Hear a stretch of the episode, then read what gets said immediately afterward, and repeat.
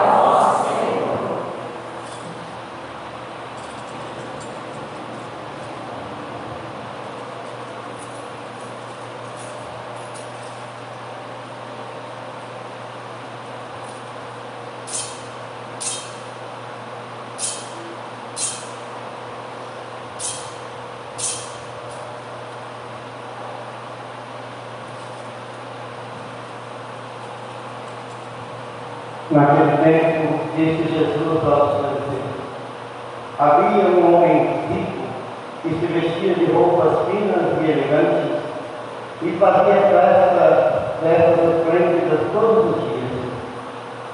O pobre, chamado Lázaro, cheio de feridas, estava no chão à porta do rico.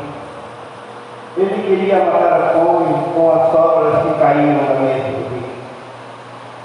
E além disso, vinham os cachorros, lamber suas feridas.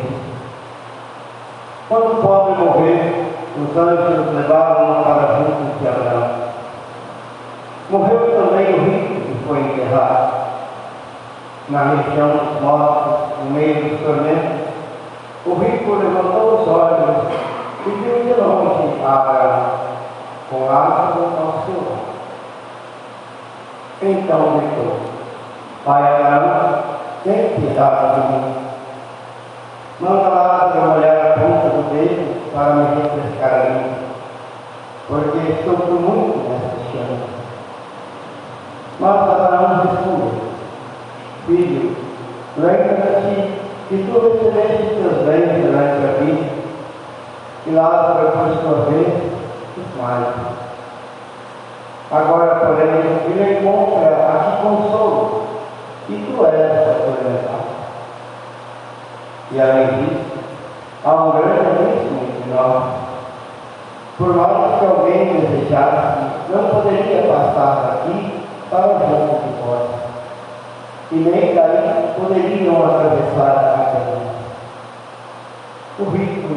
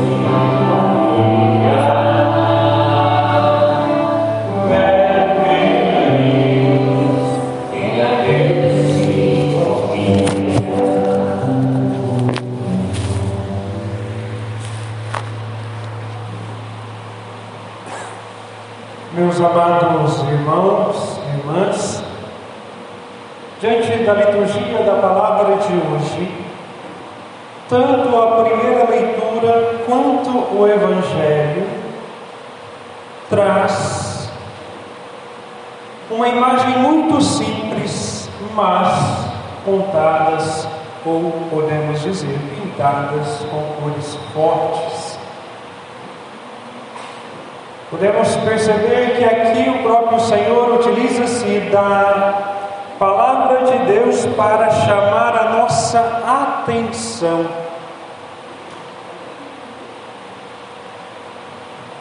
E quais são essas realidades que são tratadas?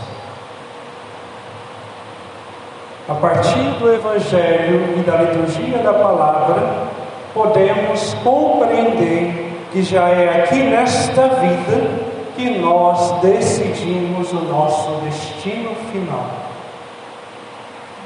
As escolhas que nós fazemos no nosso dia a dia vai determinar se na eternidade eu vou passar no paraíso ou no inferno. Já é aqui e agora nós decidimos o nosso futuro. O futuro eterno, a eternidade de vida e vida em abundância, estando com o nosso Deus, ou uma vida de morte e morte eterna. Meus amados irmãos, aquele que nesta vida põe a sua confiança nos meios humanos, nas coisas materiais ou na ciência humana, acaba perecendo porque se esquece de Deus.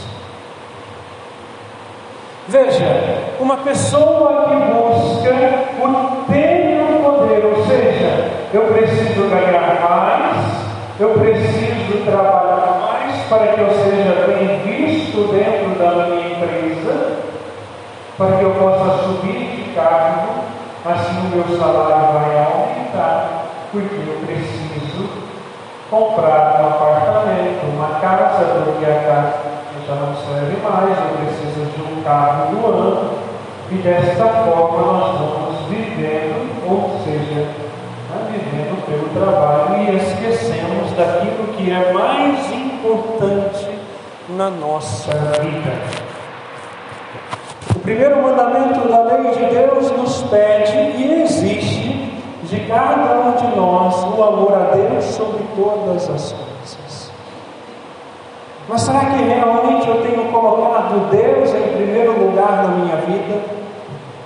Será que ao acordar, será que durante o longo do dia eu recordo de Deus? Ou eu só vou lembrar de Deus naqueles momentos mais difíceis? O que tem ocupado o lugar de Deus na sua vida? O que tem te roubado de Deus? Ah, porque eu não tenho tempo mais para isso, eu não tenho tempo mais para aquilo. Ah, rezar um terço é muito. Quando mais se diz que o rosário todo. Né?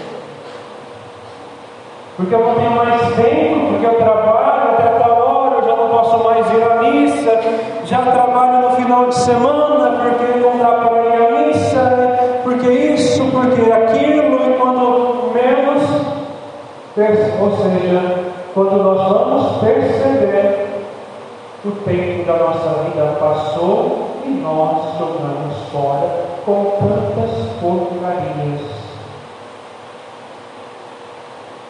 Se é aqui e agora que nós decidimos o nosso futuro, nesta vida deste plano, o que tem me afastado de Deus e o que tem me aproximado de Deus? Quais são as desculpas que eu estou buscando para não estar mais na presença de Deus?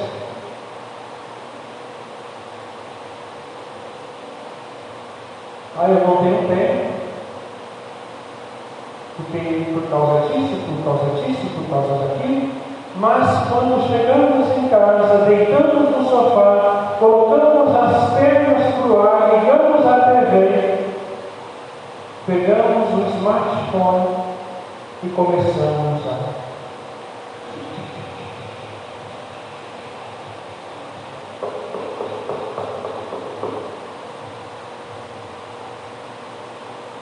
Ah, eu não tenho tempo para rezar. Você já fez a experiência de lá no seu Facebook, o WhatsApp, o Instagram e consultar o tempo que você está perdendo com essas redes sociais? Porque ali mostra. Aí depois nós vamos dizendo, ah, eu não tenho tempo para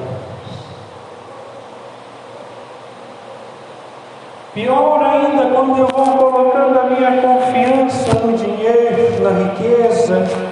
Aqui, diante da realidade do Evangelho, Jesus não está criticando o direito de ter, Jesus critica no Evangelho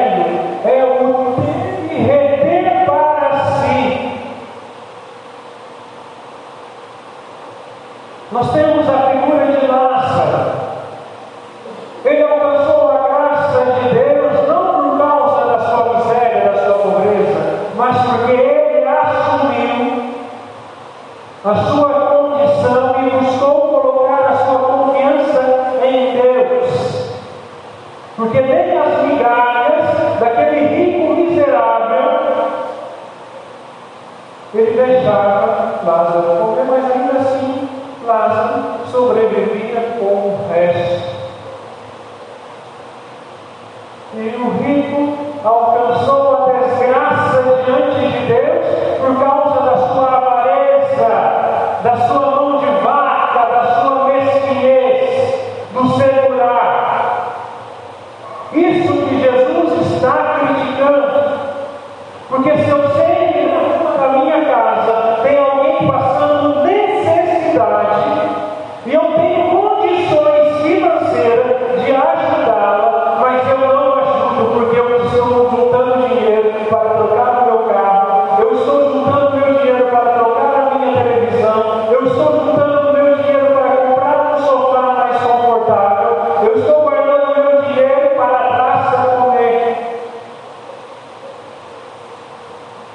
É isso que Jesus critica.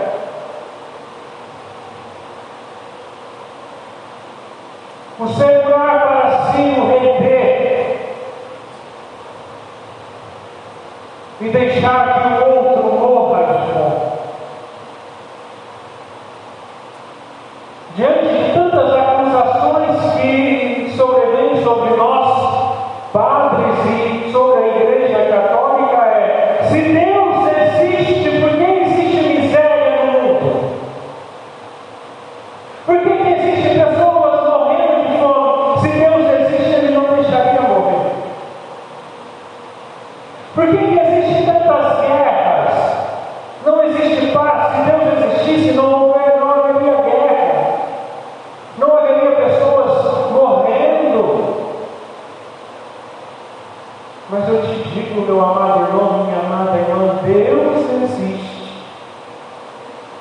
E repito, é aqui nesta terra que nós vamos decidir o nosso futuro eterno. Sabe que existem pessoas no Marajó, lá na Amazônia, na África, morrendo de fome? Porque existe uma grande multidão de pseudos católicos que se dizem crer em Deus, que tem um baita escorpião no bolso. Quando você segura demais, guarda demais para você, tem alguém morrendo. Até mesmo aquela, aquele almoço que você reclamou hoje, que não estava bom, daria para saciar a fome de pelo menos cinco pessoas. Aquele prato de comida que você jogou fora.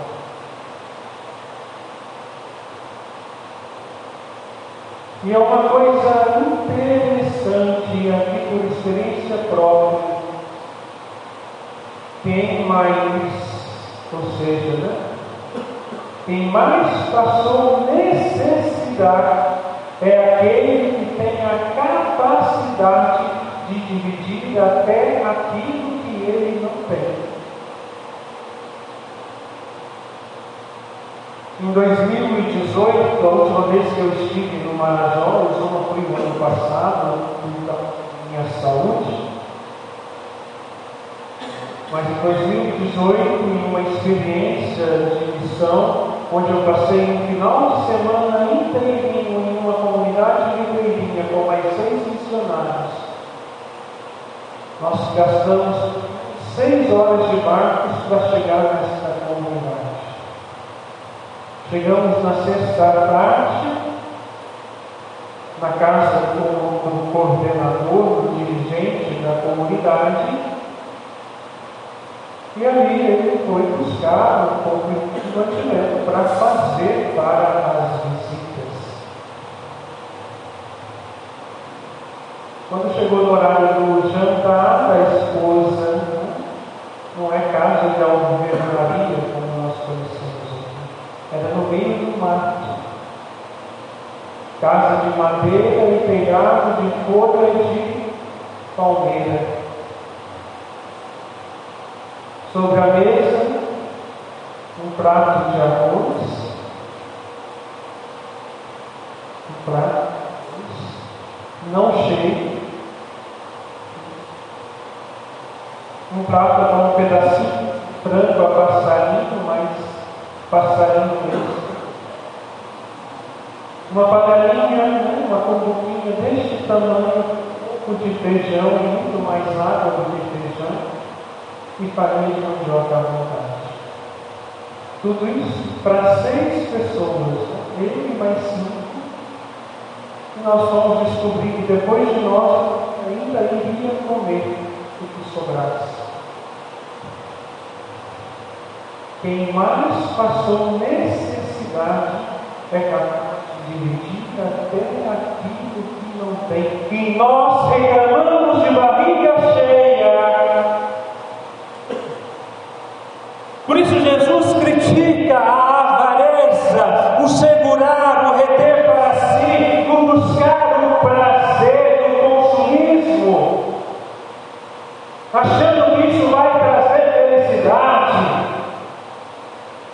Infelizmente, muitos hoje confundem a palavra felicidade com prazer.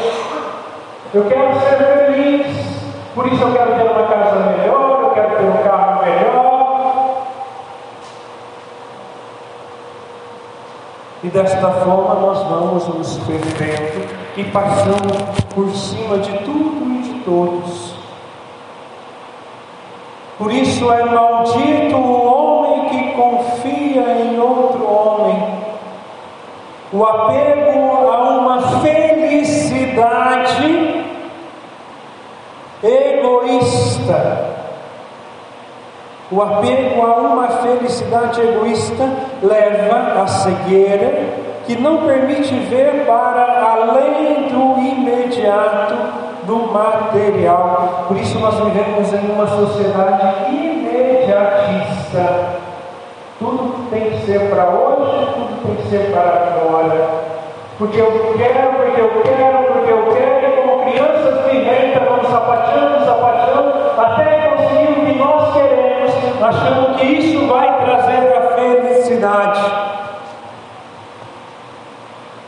Quem busca o apego às coisas materiais não consegue perceber Deus, não consegue perceber a necessidade do outro.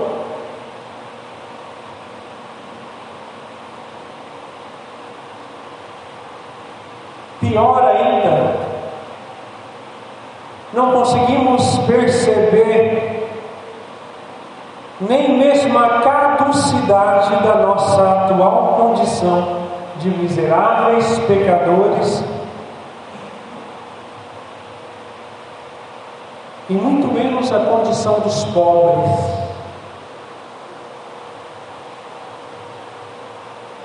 Uma pessoa que conseguiu viver o Evangelho na sua essência nos ensina até hoje é a dos pobres.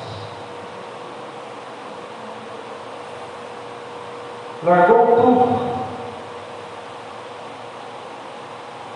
Tudo por amor a Deus. Sofreu perseguição. Quase foi expulsa do convento por causa dos seus pobres. Mas ela nunca deixou de escutar a Deus. E viveu o Evangelho na prática e na essência. Por isso hoje nós temos ela como santa passou humilhações. Até mesmo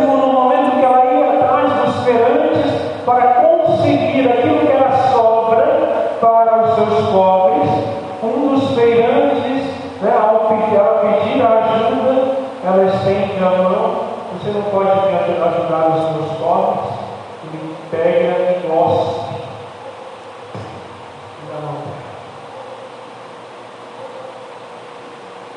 Tá bom.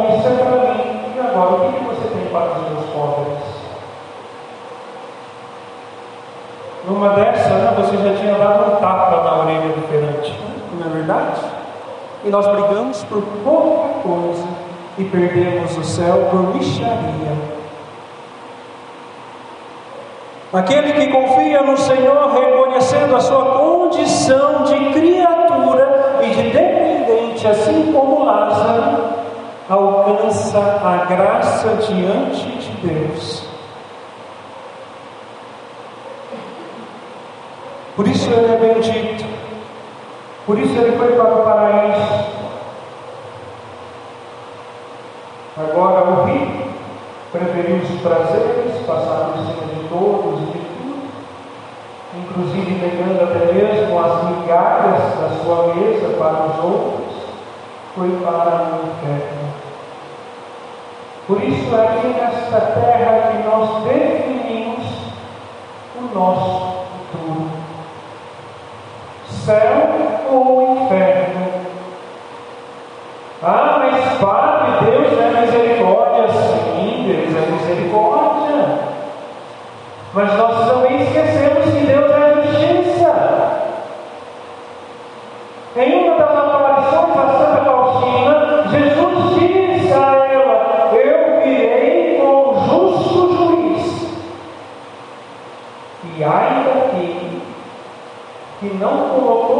Prática os mandamentos da lei de Deus e os ensinamentos do Evangelho.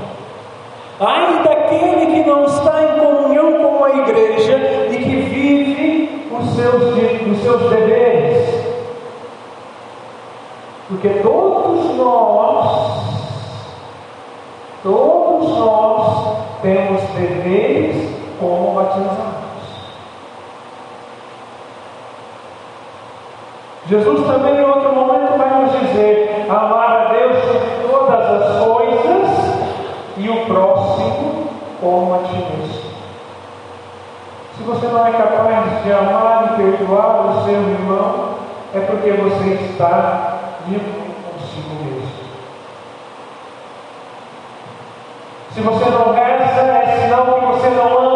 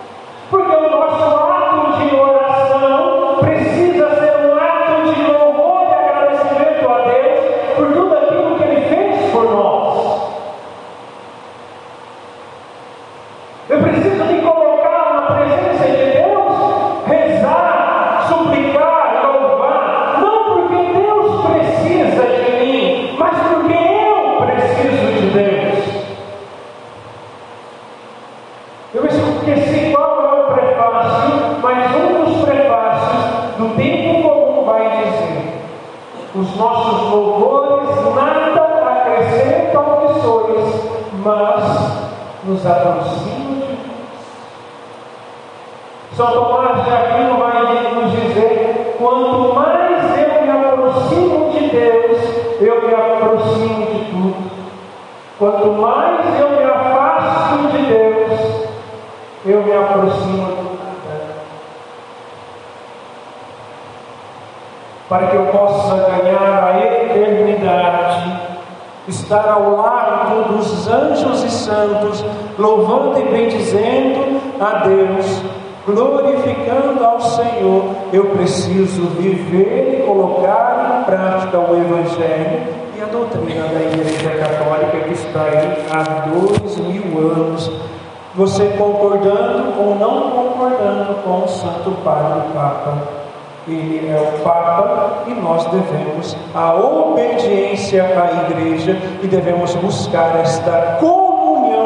com a Igreja, porque se eu discuto, se eu não aceito aquilo que a Igreja ensina, se eu não estou em comunhão com a Igreja, eu não posso dizer que eu sou católico. E desta forma eu vou me aproximando cada vez mais do nada. Porque eu deixei de confiar em Deus. Porque o egoísmo humano nos cega. É preciso voltar-se para Deus. É preciso voltar-se para Deus, para que nós possamos voltar a experimentar o amor caridade, o amor perfeito de Deus, para que nós também possamos viver a dimensão do amor caridade para o próximo. Deixando de lado o nosso egoísmo, deixando de lado mas buscando o querer de Deus. E como eu vou discernir e saber qual é a vontade de Deus? Através da intimidade com Ele. E como nós vamos construir a intimidade com Deus? Se nós não rezamos, se nós já não adoramos, se nós já não participamos da Santa Missa. Porque eu não tenho tempo mas eu tenho tempo a perder com tantas coisas supérfluas. Portanto, a intimidade com Deus se dá por meio da vida de oração. A vivência da Eucaristia, principalmente a missa dominical, a confissão sempre que necessário, a oração diária com a palavra de Deus, a oração diária do Santo Terço, do Rosário e a penitência, o jejum e a abstinência. E desta forma nós vamos trilhando um caminho de intimidade com Deus. E quanto mais eu me aproximo de Deus, mais eu serei capaz de enxergar a necessidade de cada um dos que estão Por isso nós precisamos voltar para o ato dos apóstolos e ali perceber como deve ser uma verdadeira comunidade cristã como deve agir um verdadeiro católico apostólico romano? Porque os primeiros cristãos viviam em um só coração, em uma só alma, e ninguém passava necessidades. Qual é o futuro pós a morte que você almeja? Um futuro em Deus ou longe? Eu creio que todos aqui querem participar das alegrias eternas do paraíso, não é isso? Mas como que eu vou participar da alegria eterna se o pecado mortal expulsou Deus da minha vida, da minha alma, e minha alma, a partir do pecado mortal,